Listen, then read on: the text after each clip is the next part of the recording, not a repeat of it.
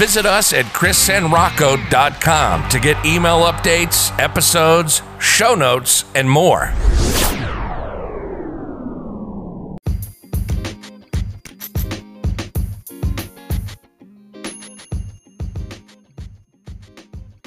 In this episode, we are discussing what to do to make your YouTube videos better, to make your YouTube videos stand out. So let's get started. Welcome to this episode. Welcome to this channel. On this channel, we discuss different tips to build and grow your online influence, build and grow your brand or your business. If this is your first time here, welcome to the show. Welcome to the channel. Now, let's talk about building your videos. Okay, let's talk about making your videos better. How do you make your videos better on YouTube? Okay, how do you get better videos? How do those videos not only get better, but how do they capture more attention? How do they make people want to come back? How do they make people want to continue to watch? Take this video, for instance. If you watch this video, you didn't like what you saw, if it wasn't helpful, if it wasn't uh, giving you any value at all, then most likely you wouldn't come back to watch it again. Most likely you wouldn't come back. Uh, most likely you wouldn't tune in to watch any of the videos that I do if they didn't give value, yes or no. So, the first thing we want to talk about is why do you want to make a better quality video?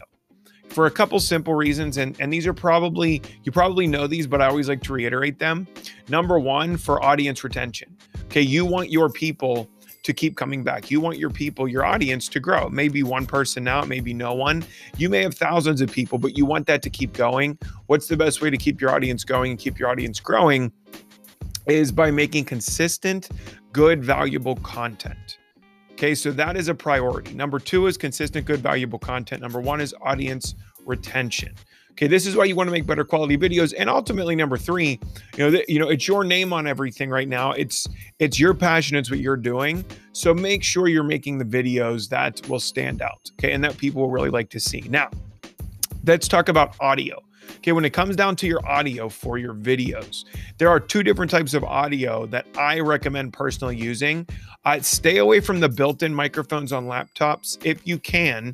They're usable to an extent. Stay away from that. Okay, right? Use a uh, use a dynamic or a condenser microphone Okay, number one. And you can do this and you can use these uh, just by plugging them right into the USB cable. This isn't going to be a tutorial video on that, but you, you can check down below for what I use, but you can do this to plug right into your um, plug right into your uh, computer, plug right into your phone, or you can use a mobile microphone. Okay, mobile microphones are incredibly easy. They plug right into the lightning cable if you have an iPhone. I have a mobile microphone set up in front of me right now, as well as my dynamic microphone right down here in front of me uh, that you can't see, but it's literally this close. So when it comes down to audio, remember dynamic or condenser, and then remember mobile microphone or a USB microphone for your computer. Okay, you there's tons of different options. You don't need to spend a whole lot of money on them either. So, number 2, your audio really does matter. Number 3, have a video outline. Okay, video outline can be a very simple thing like you'll see up here on the screen. Okay, a couple simple bullet points. I always have a video outline in front of me. I always like to kind of roll with that outline. Uh, it keeps me on track. And as you're making a video, you could get stumbled up, you could get tricked up a little bit. Maybe you forget something. You want to kind of keep the video flowing and you want to keep it natural. Now, an outline and a script are two different things. I don't recommend scripting. I don't recommend using a teleprompter. I used to do those things. Um, it might work for you, but I sounded a lot more artificial when I did that. So have your outline made. Uh, now let's get into background. Okay, your background is very important, right? You want to have a background that stands out enough whether you have the bokeh, which is the blurry background or not, really is sort of irrelevant. I do a blurry background like this sometimes, or sometimes I just do a, a, a regular background without the bokeh, without the blur. You could play around with a lot of these different things based on your camera that you're using. I know a lot of people use their iPhone as their camera, their built-in webcam as their camera, or or you may have a webcam that doesn't offer that uh, type of effect on there, that's okay. Okay, just make sure your background stands out. Okay, just have a couple different colors pop out. Even if you don't have lights or anything, just make it a nice background. Try to stay away from green screens as much as possible.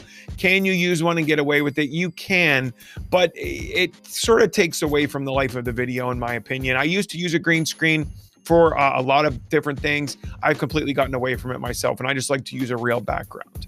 Okay, so your background really does matter. It really makes your video pop. Now, your clickable thumbnails, right? Okay, you want to have a clickable thumbnail. You want a thumbnail we talked about in the last video. Now we're going to go a little bit further with it. Okay, you want it to catch the eye, but you also want it to be clickable. You want it to have a good point on it. Okay, take this thumbnail for instance, take this video for instance. Why did you click on this video? Okay, why do we click on things that we see visually? Because they're appealing to us. Okay, make better YouTube videos, earn more money, start the business, whatever it is, make your thumbnail clickable. Make somebody want to click on that thumbnail and want to come and watch your video, come and watch your content. Okay. And then finally, stop with the long introductions, right? Stop doing super long introductions, shorten your introductions up. Uh, and, and, and if you've been on my channel for uh, some time now, you have seen my introductions. Uh, some of them are short, some of them are long. Now I really stick to a very short introduction. Uh, I like to get right into the point. Here's why. Uh, I was losing people. Okay. Think about when you go and watch a video if someone spends the first two minutes of the video talking about what they're going to be talking about with an introduction with with pictures and with videos and with songs and with music it might look cool in the beginning for a little bit but we want to get down to the information okay if you're watching a video on how to make better videos you want to learn okay what do i need to do what do i need to go apply we don't want to waste our time especially nowadays things come at much at such a, a quicker pace and a faster rate. So m- cut your cut your intros. Keep your intros as short as you can. Remember, they are looking at your title, they're looking at your thumbnail. They know what the video is about. You don't need to reiterate and tell them what the video is about. What you need to do is get right into the content.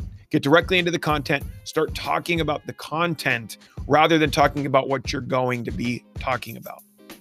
Okay? Hopefully this was helpful just get out there, start creating videos of start apply, start to apply some of these techniques. You will see a drastic shift in your audience, in your retention, in your consistency just by applying some very, very simple techniques. We have videos coming up on different thumbnail creation uh, uh, and a lot of different things that we're talking about now. So I'll see you and I'll talk to you in the next episode.